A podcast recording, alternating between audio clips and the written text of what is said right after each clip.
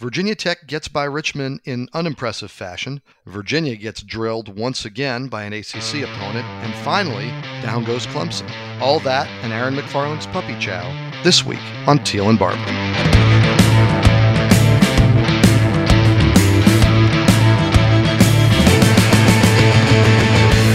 Welcome in to episode 60 of Teel and Barber, the Richmond Times Dispatch, and Richmond.com's Virginia Tech, UVA, and ACC Sports Podcast. I'm Mike Barber, ACC beat writer for the paper, and joining me, as always, my co host, the 13 time Sports Writer of the Year and the Virginia Sports Hall of Famer, Mr. David Teel. David, how are you? Good morning, Mike. David, you and I both got to cover, uh, got to cover is an interesting choice of words, but Virginia's performance against Wake Forest, a pretty resounding beating. But you had quite the adventure, I believe, trying to leave because you, you did the double dip. You, you covered UVA Wake, and, and then while I slept in Saturday morning, you took on uh, Tech in Richmond. But David, tell us a little bit about your driving adventure. Yes, I was I was literally deer in the headlights as I was driving on 64 westbound toward my hotel in Harrisonburg, which was the closest hotel I could find. I'm on 64 West around Waynesboro. Riding the right lane, not a care in the world after midnight, and all of a sudden, here come two headlights at me going the wrong way on the interstate. And I'm like, oh my. And it took me a while to process it and to think, okay, yep, yeah, he's coming at me. He's going the wrong way. But thank God he was not driving erratically. He was keeping it between the lines. And we just passed each other in the night. And I uttered a few holy and went on my way. You know, it's funny because I, have had that happen. And there is that split second in your own mind where you're thinking, is he going the wrong way or am I going the wrong right? Isn't there that moment where you're like, okay, somebody's screwing this thing up. Yeah. Is it me or is it him? Yeah, well, I knew I was going the right way. because I I've made that drive literally hundreds of times. But no, it was it was a little disconcerting and, and, you know, on the interstate, there, there's more speed. We, uh, when I started my career, as I've mentioned on this show, I, I worked in Harrisonburg, where you ended up staying that night uh, at the Daily News Record, and, and Main Street through Harrisonburg. Um, is one way. It, it splits off essentially yeah. uh, one way, and, and, then there's a row of, of buildings, and then it's the other way, the other side.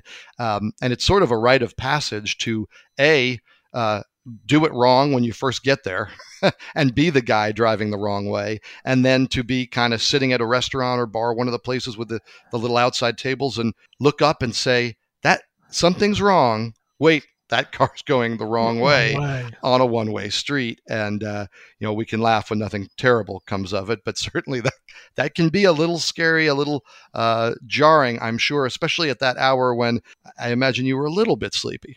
No, I, I, I really wasn't. I tend to be pretty amped up after a game. Uh, and I and I had the satellite radio. I was I was listening to my channel 49 Soul Town on on on Sirius XM, so I, I, was plenty awake, and trust me, I was really awake after that. That that'll get you. That's like the cold bucket of water to the face when you need to wake up. Uh, well, David, like I said, you, you were doing all this extra traveling because you were headed down to Blacksburg to, to cover Virginia Tech and Richmond. Uh, so let's start there. Let's start with the Hokies. Okay. They followed up a disappointing loss on the road to West Virginia with a pretty unconvincing win over Richmond.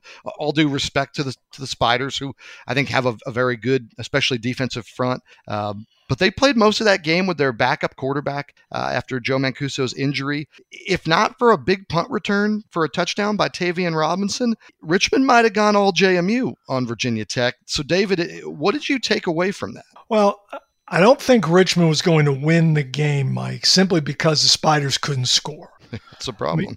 I mean, yeah. I mean, once Mancuso went out, which was the Spider's second play from scrimmage, he gets loose on a scramble for, I believe it was 29 mm-hmm. yards. And it was a very benign looking play to, to everyone. Justin Fuente took note of it after the game and just you know the, the hit wasn't bad, but he landed wrong. And as it turns out, as, as our John, as our teammate John O'Connor has, has since reported, Mancuso broke the index finger on his right or throwing hand, and he's out for several weeks.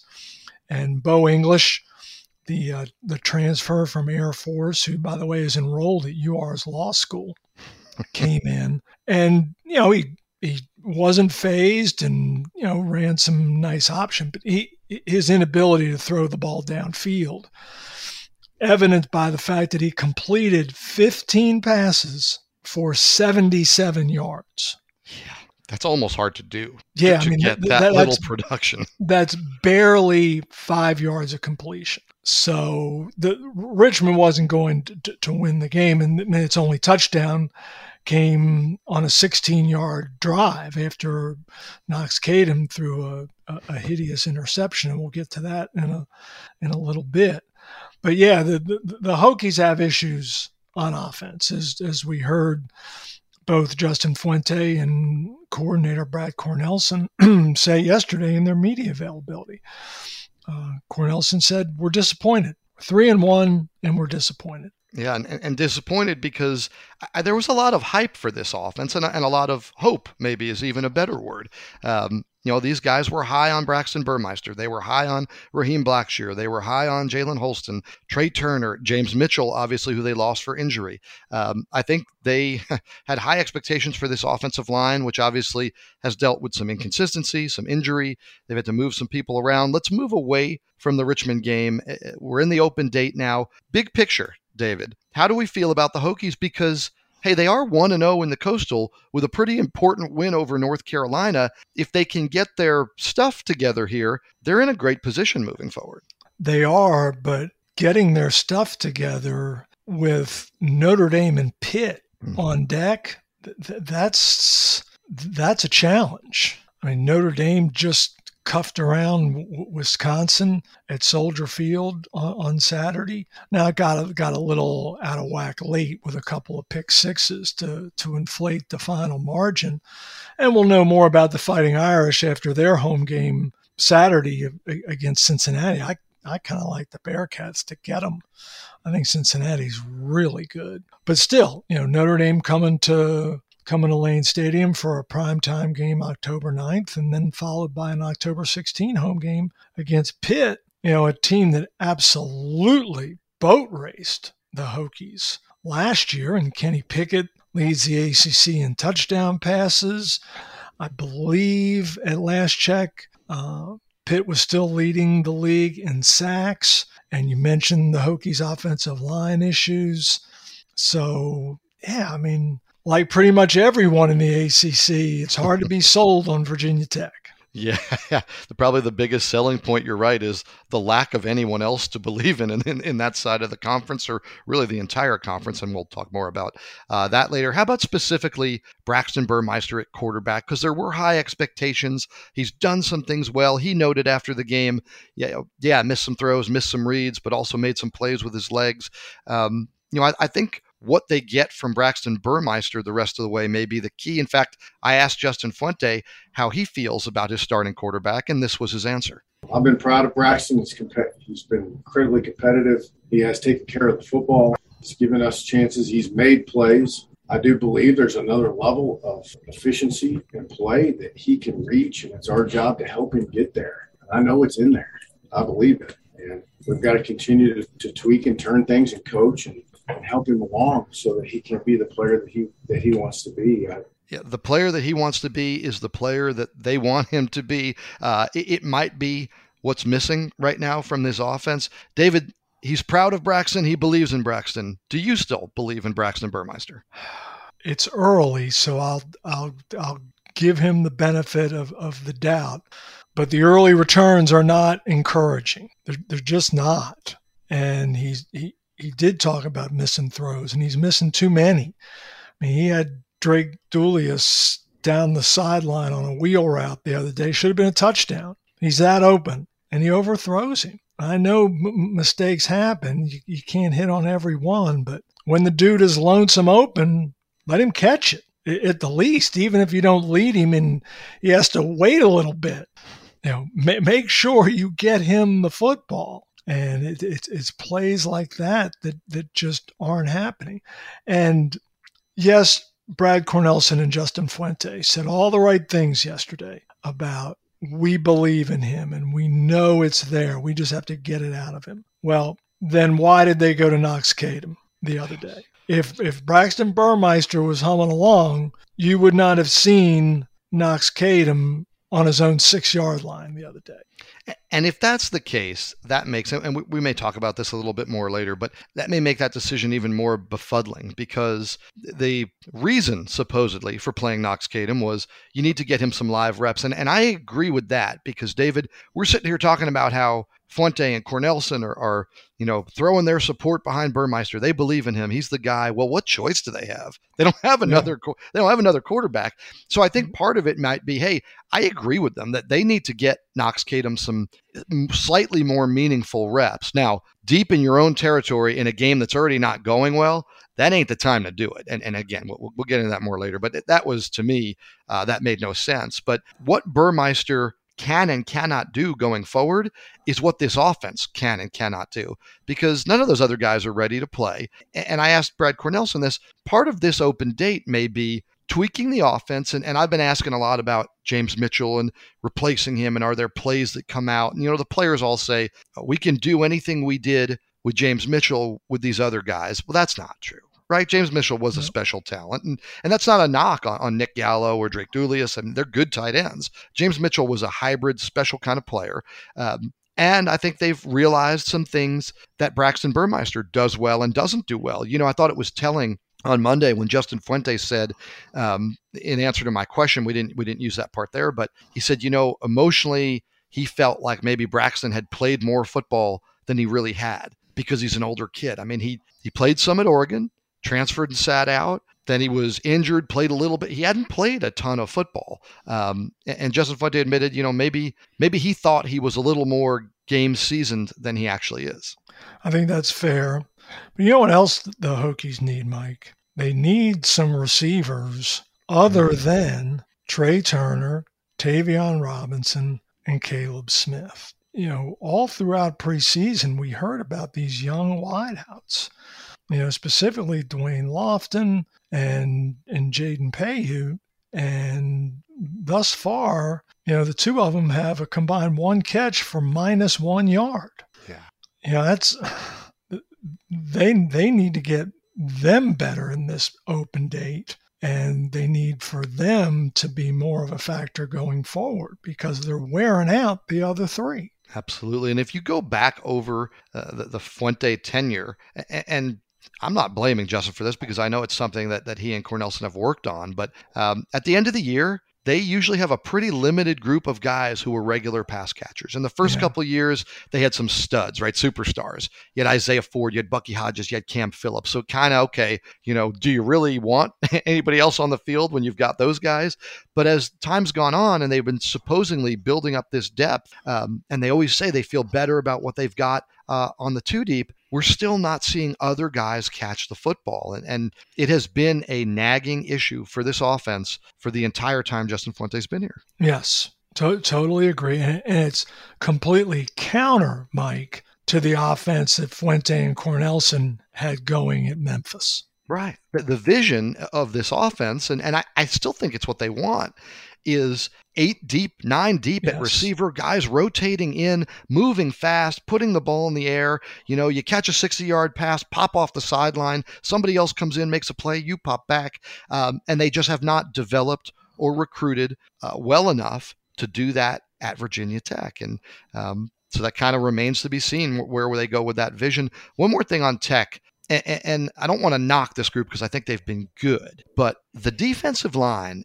absolutely dominated the game against North Carolina. And that's not an offense it's easy to do that with because they get rid of the ball quick. Sam Howell's a pretty heady guy. You can recognize where pressure's coming from, uh, veteran offensive line, all of those things. I thought we were in for a year where they do that to everybody. Now, it hasn't really happened the next three games. Not that they've been bad, not that they've been a, a liability in any way, but Middle Tennessee State, Richmond, I just thought Amare Barno's going to have six sacks combined in those games. TyJuan Garbutt's going to be making plays all over the field, and, and, and those guys have made some plays, but they haven't taken over games. Are you surprised, or, or am I uh, being a little too harsh with what I expect from them?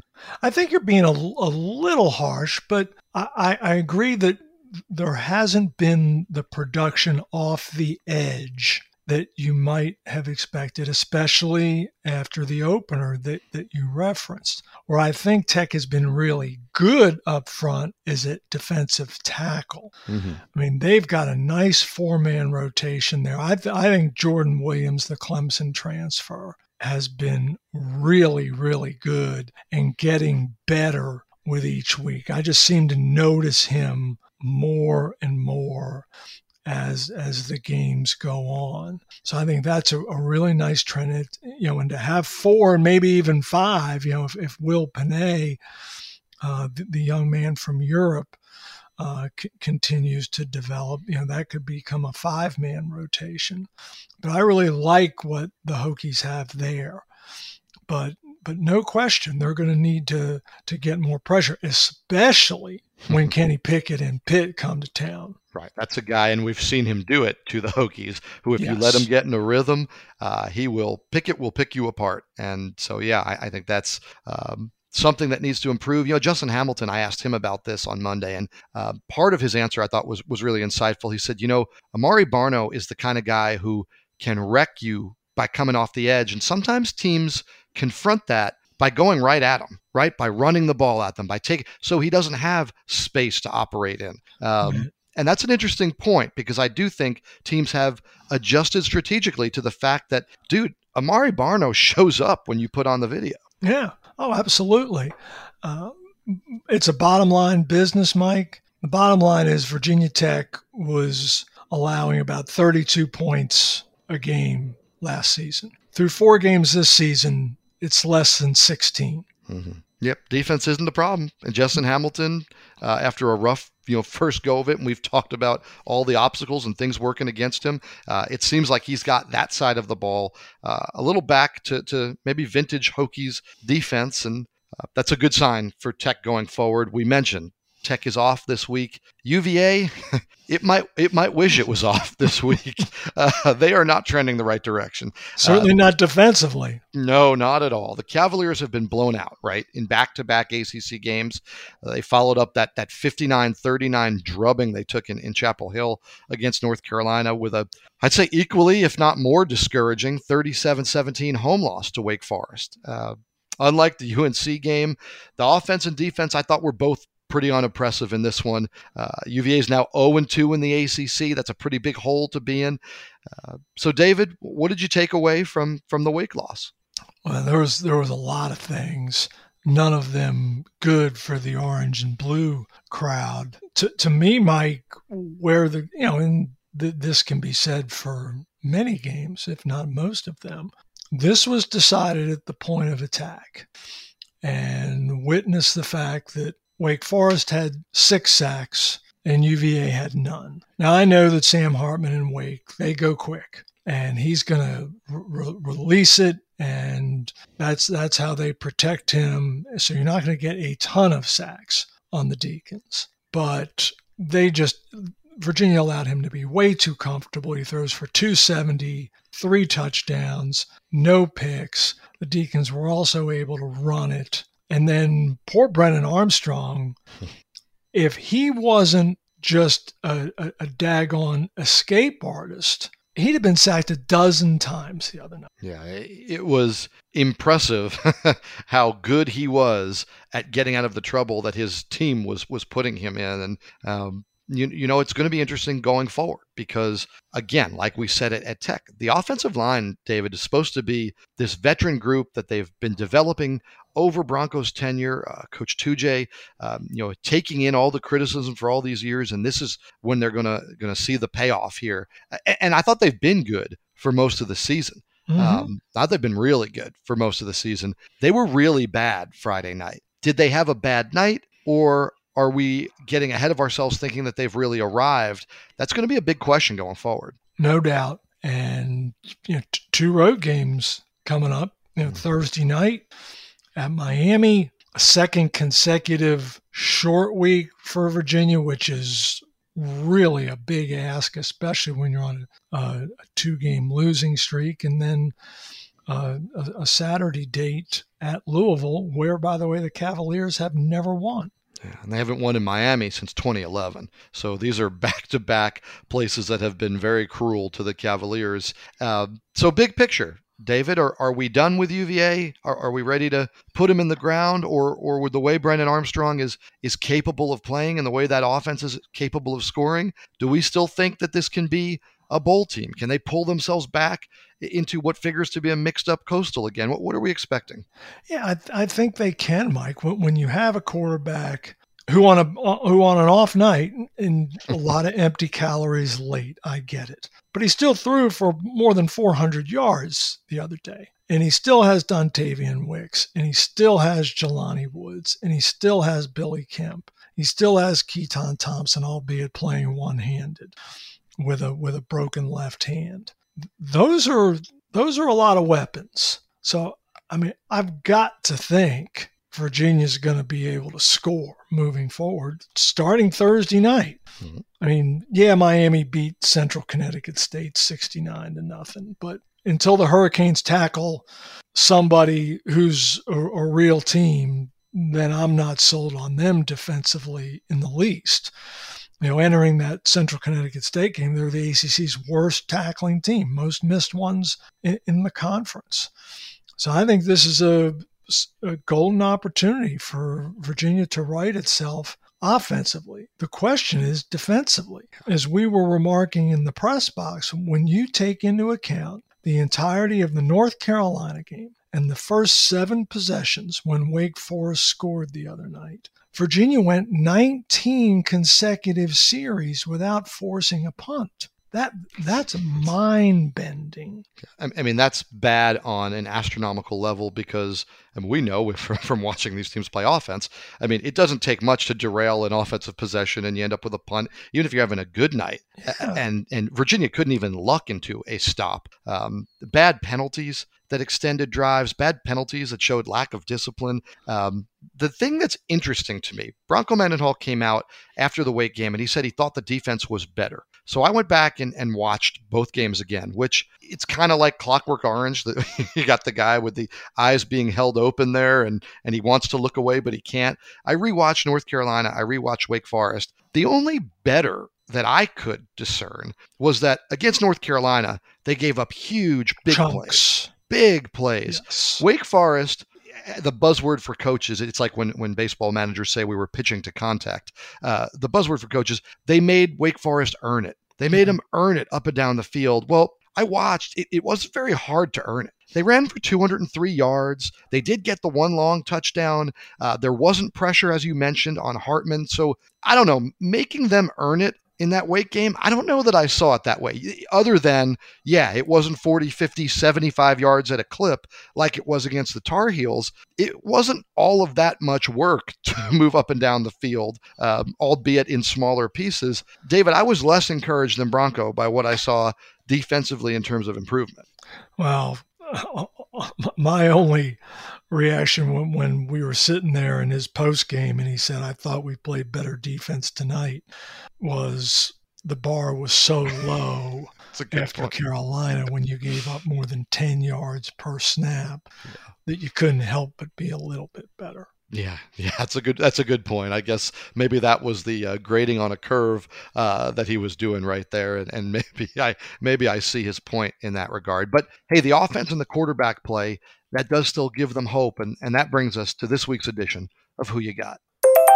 Thank you, Mike. As we expected, the ACC's quarterbacks have been really, you know, the star of the show this season. Brennan Armstrong leads the league in passing yards and total offense. Uh, Pitt's Kenny Pickett leads in touchdown passes and completion percentage. UNC Sam Howell, uh, NC State's Devin Leary are right there. So, looking forward, who will finish with the strongest year at the quarterback position? Who you got? Let's start with David. How do we measure strongest year? That's that's an interesting discussion all in, itself. If we're looking at just numbers, if we're looking at the team's success, I'm going to side with Kenny Pickett. I mean, what this is his tenth year of college football, something something along that those lines. I mean, by by the time at the end of the season, he'll have more than forty career starts at, at, at Pittsburgh, and he's you know he's never thrown before this season. I believe his career high was thirteen touchdown passes in a in a full year, and now he's at what seventeen. I mean, he's just crushing it. And excuse me. And again, you know, schedules skew things. And they beat New Hampshire the other day 77 to 7. And he threw, I believe it was six touchdown passes. But New Hampshire, hey, like Richmond, is a quality CAA program out of the championship subdivision. And, and the Wildcats were nationally ranked going into that game. And maybe that's what Virginia Tech should have done to Richmond, is hang 70 on Them. but uh, I'm going to side with Kenny Pickett. So Dave's got the experience with uh, Pickett. Mike, who you got? All right, so I'm going to figure that the way I'm looking at this question is who's most likely to be atop my ballot for first team all conference quarterback when it's all said and done. And I still think that guy is going to be Sam Howell because one, he's trending in the right direction right? I mean, he, he has been finding a groove, both running and throwing the football. I think Carolina gets it figured out and ends up having a decent year, not the great year that maybe some were, were projecting. Um, and recency bias, I think that Sam Howell is going to play better at the end of the year, uh, which means he's going to be more up there in people's minds and and probably mine too. So I think Sam Howell at North Carolina. You know, it's interesting that that neither of us have tipped toward Brennan Armstrong, who has been maybe not just maybe the best quarterback in the nation, let alone the ACC early on. Certainly statistically, his numbers are just through the roof.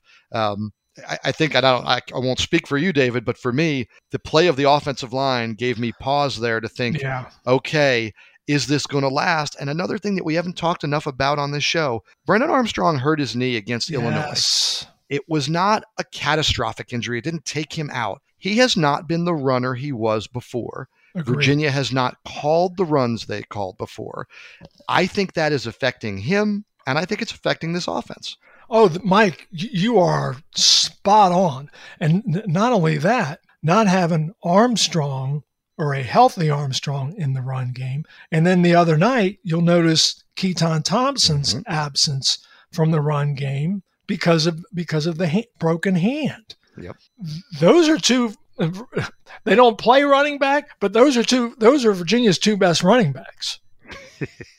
college football players, as they like to label them. That's a great point. And, and, you know, it's funny. I talked to our good friend Bob Shoop, the former defensive coordinator at, at William and Mary, and he's a defensive analyst now at Miami. And um, I was asking him about, you know, the lack of a traditional run game, and, and one of the things he said, and, and Manny Diaz may have said this too, is it's it's an untraditional, a non-traditional run game, uh, mm-hmm. but it's effective. Um, Thompson runs the ball hard, and and they do different things, and and yeah, that that's been that's been missing, and uh, maybe it's been the difference between hey winning two and oh and losing 0 and 2. It's it's an important part of that offense. Now, when it comes to predicting winning and losing, I know who, who we got. it's our next guest.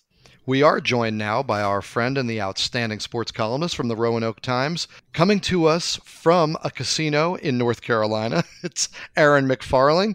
Aaron, uh, thank you for joining us. Thank you for having me, Mike. Yes, I am enjoying a nice, uh, quick getaway during the Hokies bye week.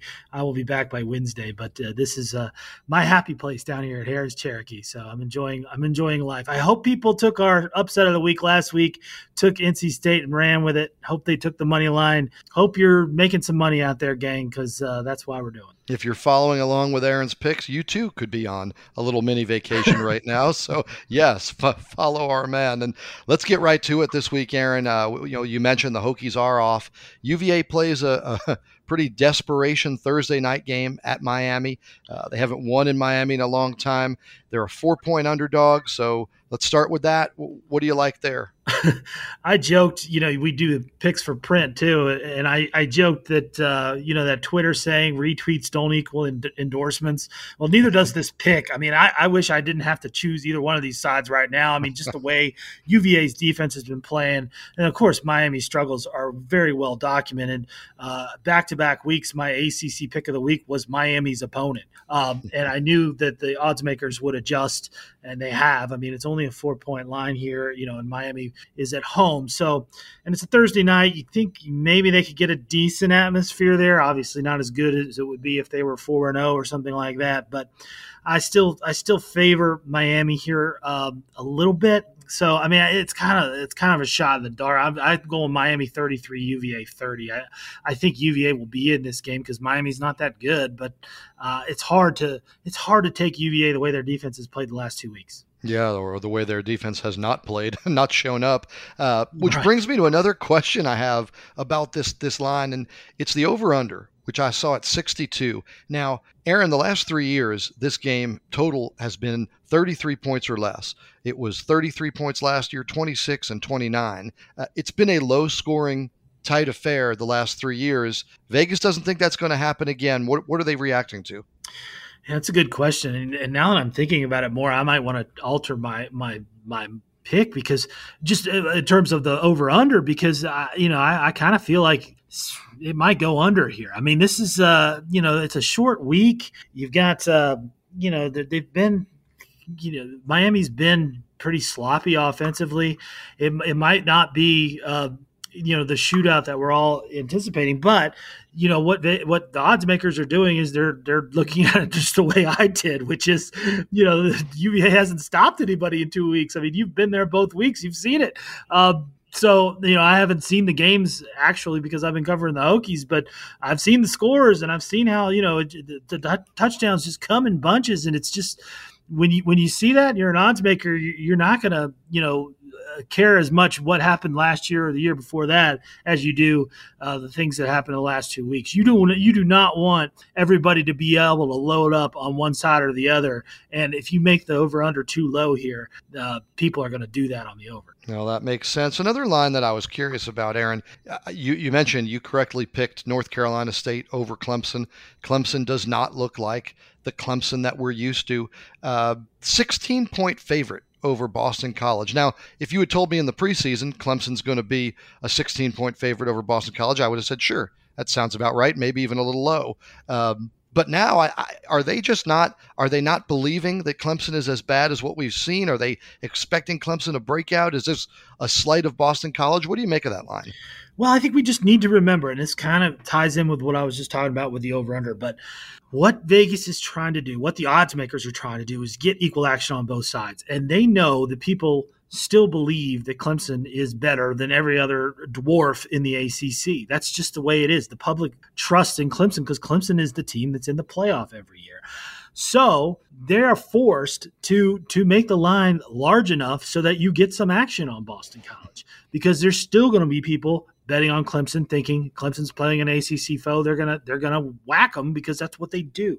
So I I, I think there's some value in BC here because um, I think you know there will be plenty of people still lining up and betting on on the Tigers, but they have you're right they have not proven this year uh, that they're deserving of it. So as a as a player, and maybe you know as an odds maker, maybe it'll take another week or two before that that adjust gets adjusted down before they feel like the public is truly uh, in a position where they're not going to uh, load up on Clemson if the line's too small. That makes sense. Well, this segment is a, a Max Puppy Chow, so let's get to your underdog of the week. Uh, across the board, who do you like? I'm going to go with the Terps and you know I'm a Maryland alumnus, but I'm usually a very realistic Maryland alumnus, and I think the Terps are a, a, terrible bet in most cases.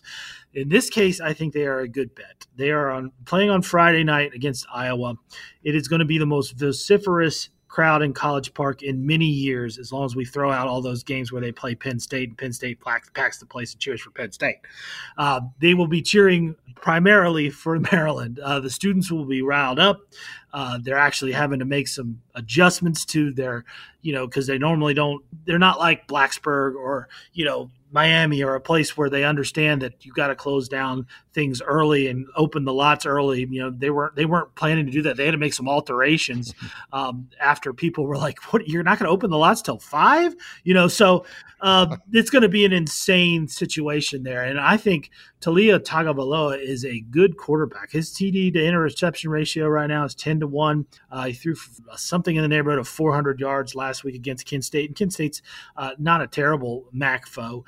Um, so you know Maryland's unbeaten. I think they're gonna they're gonna get a reality check eventually. It'll probably come at the hands of Ohio State or whoever. Um, they're gonna face a murderer's row here soon. But Iowa, despite their ranking and everything else, I think they go down here. I think this is a 27-24 Maryland victory over Iowa. So take that bet and get yourself your own mini vacation. Aaron, thank you so much for the time, and we'll see you again soon. Sounds good, Mike. Thanks, buddy. Well, last week on this show, as he mentioned, Aaron McFarling did predict that NC State would beat Clemson. And now that it's happened and, and, and maybe there's a opening in the Atlantic Division for the first time in a long time, the Wolfpack won that game 27-21 in double overtime. Where does the ACC go from here? David, we haven't had a two-loss team make the college football playoffs. So do we think the ACC is out or is there another team you're looking at? Uh, how are you viewing things?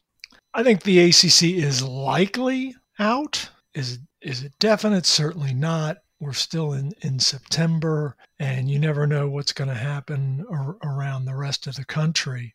But Mike, i am going to write about this later today, and I was looking back. In 2008, the ACC set college football's gold standard for chaos when every conference team both divisions, all all at that point 12 teams lost at least 3 conference games. That has never happened. Not in the ACC, not in any FBS conference since the ACC was formed in 1953. That's never happened before. Are we looking at a sequel?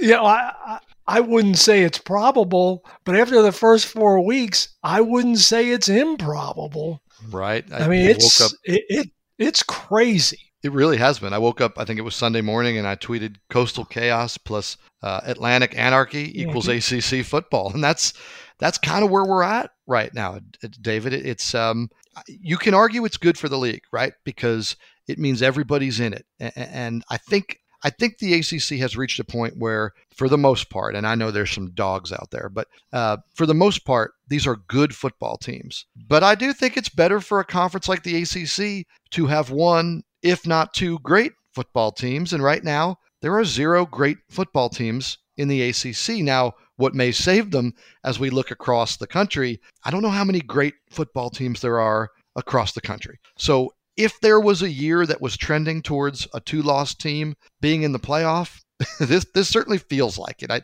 I know Alabama's out there uh, undefeated, but against Florida they looked beatable. That happens. It doesn't mean they're not going to run the table and win it all. Uh, Oklahoma, they're undefeated, their offense has been underwhelming. So it, it's an interesting year, and certainly a year where I would be less than stunned if there were some fairly blemished resumes in the discussion for the college football playoff when we get into November and December. Agreed. Although I don't know that Clemson's resume, even if it runs the table, yeah. would, would, would be all that impressive. You, you, you mentioned, Mike, that you, know, you can make the argument that it's good for the league to have everybody in it. Well, the league has been there and done that. I mean, from 2001 through 2012, that's a stretch of 12 seasons. The ACC did not produce a single top five team in the final AP poll. That might be interesting, but that's a huge problem. It's an immense problem for perception, for television appeal, for the bottom line, for recruiting the ACC can't re- re- return to that. It, now, can you have an off year where your champion doesn't make the playoff? Sure, it's happened to everybody except the ACC and the SEC. It's happened to the Big Ten. It's happened to the Big Twelve. Happened to the Pac-12 a lot. But th- this can't for for the ACC's health. This can't be an every year thing. So who, if you're if you're Jim Phillips and you, and you got a good relationship with the new commissioner, you know him pretty well. If you're Jim Phillips, whose jersey are you wearing when you're sitting on your couch at home? Who are you rooting for? Who do you want to carry the flag? Because if you don't think running the table gets it done for Clemson, who's the team out there that can still save the season for the ACC? Well, NC State's got the pelt of, of, of Clemson already. Yeah, but they've got the stink of yes. Mississippi State, David. Yes, exactly. That's that's the point. And yes, Wake Forest is undefeated, and I know we, we both vote in in our in our Lee Enterprises ACC Power Poll, and we both have Wake number one. Can the Deacons sustain that and and run it out? I don't know if if they're built for that. You know, BC's undefeated but has played nobody. And oh, by the way, is playing it, it, its backup quarterback, Dennis Grosel, be, because Phil Jurkovec is hurt long term with, with a hand wrist injury. So, as, as much as I like and admire what Jeff Hafley has done up in Chestnut Hill, I'm not even remotely sold on BC. So, so where do you go? If the ACC is going to be in the college football playoff, and we don't think Clemson can do it uh, with the two losses and with the resume, is is there a team that can? Is Wake? Is it cross your fingers and pray that Wake can can last for twelve weeks, or or or is there just really nobody out there unless chaos ensues on the national level? Yeah, I I, I really think Mike the ACC is going to get to to Charlotte in championship weekend, and and best case scenario its champion is going to have one and probably two losses. Mm. And at that point, you have to have hoped for mayhem around the country. And as you quipped uh, so appropriately on on Twitter, uh, good luck to the people selling the tickets and the advertising. Uh, if you end up with Wake Pitt as your uh, ACC title game, which is certainly very possible. Before we move on from this, though, David, how about Clemson? Because certainly what what Dabo Swinney built is remarkable. The run they've been on is remarkable.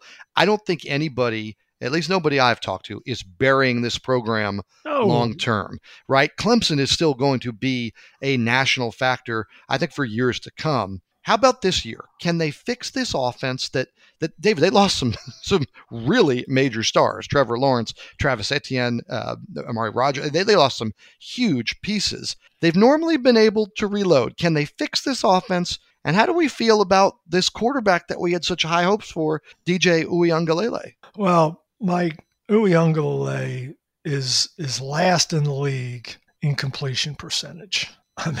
that's just not going to cut it. And that's the reason that Clemson is last in the league in scoring, last in the league in yards per game, and last in the league in yards per play. I mean, it's it's just you couldn't have imagined that the offense, yes, Trevor Lawrence and Travis Etienne were generational talents, but you just didn't think it was going to go south in such a hurry. And oh, by the way, that otherworldly defense is now in a world of hurting because Bryan Bresee is Clemson's best player at, defense, at defensive tackle. He's the best player on the team. Tore his ACL against NC State. He's done. His running mate at tackle, Tyler Davis, the game previous, he tore his triceps. He's done for two months. So all of a sudden, the, the, the, the guts of, of that Clemson defense, they don't have anymore. So how vulnerable does that leave them on that side, which puts even more burden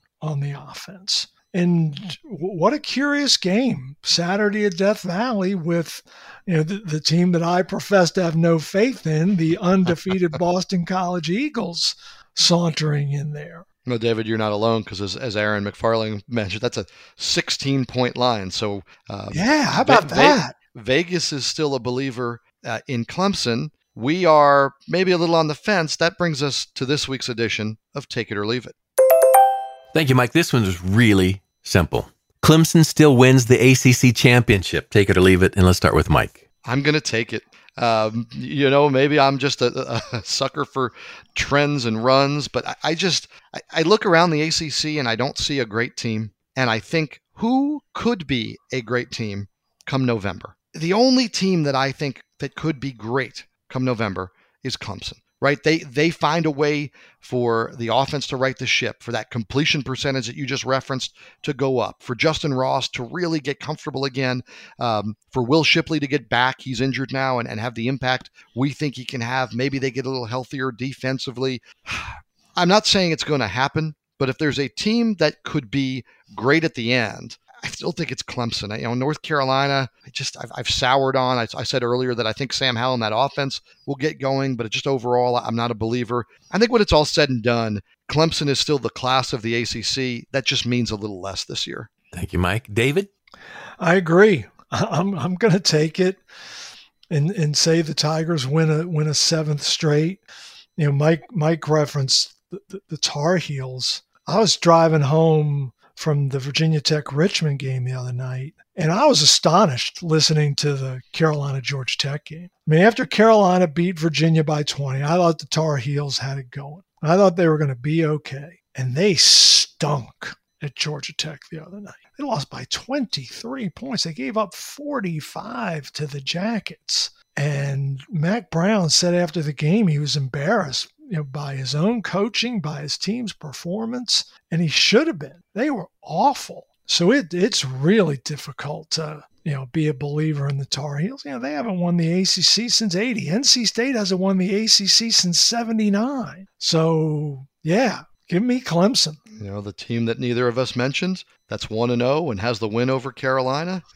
Virginia Tech. I mean, I, again, if if they get things straightened out on offense, I still think that defense is good. Um, you know, I think if you're a coach, an analyst, a player, you're looking at a commissioner, maybe you're looking for really quality football. Sometimes when you're a sports writer, you just want good storylines. You just want the entertainment. And I think the wide openness here I think if nothing else, David, it's going to be entertaining. It's going to give us something to talk about. I thought both Commonwealth coaches gave us something to talk about when it came to how they managed their quarterbacks this past week. UVA and Bronco Mendenhall, and this is going to be the the stump I'm on, I guess, all season. They continued to leave Brennan Armstrong, the most indispensable player in their program, in games late in the fourth quarter of blowouts, potentially risking injury. I don't get it. Virginia Tech, as you referenced earlier, put Knox Kadum, their untested backup, into the game early on, deep in his own territory. He threw a pick that really kept things competitive in that game. I, I, hate them both. I hate both decisions. I hate both moves. I don't understand them. Um, they've been explained to us. I still don't get it. Bronco Mendenhall says, "Hey, we we need Brendan Armstrong to set the tone. He's our leader. He's the emotional, uh, you know, guy here for our team. He fights from beginning to end, so that's why he's not coming out." I don't think that's a good idea. That's his take on it. Agree to disagree. Justin Fuente, hey, we need to get Knox Kadum some live game reps. I agree with that. Don't think that was the spot, the situation to do it. Of those, David, which odd coaching decision bugged you more?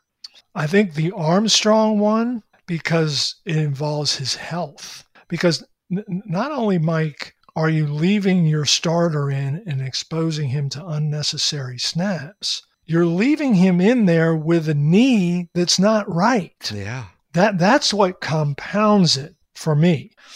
And near the end of the game, the, the Wake Forest game Friday night, as the final series is being played, I'm walking through the stands to go down to the field, and I bumped into some family members of, of mine who are longtime UVA season ticket holders.